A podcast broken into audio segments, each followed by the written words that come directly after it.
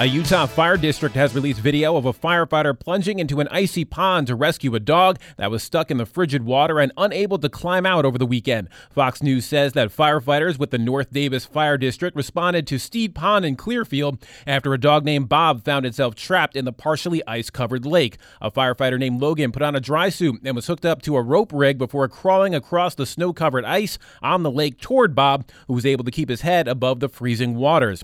Logan's crewmates readied themselves on the banks, and once he grabbed hold of Bob, they pulled the pair over the ice shelf to safety onto more solid ice. Bob was seen shaking off the cold water and running toward his owners. Afterward, fire officials warned the public that both pets and people are no match for the current unsafe ice conditions.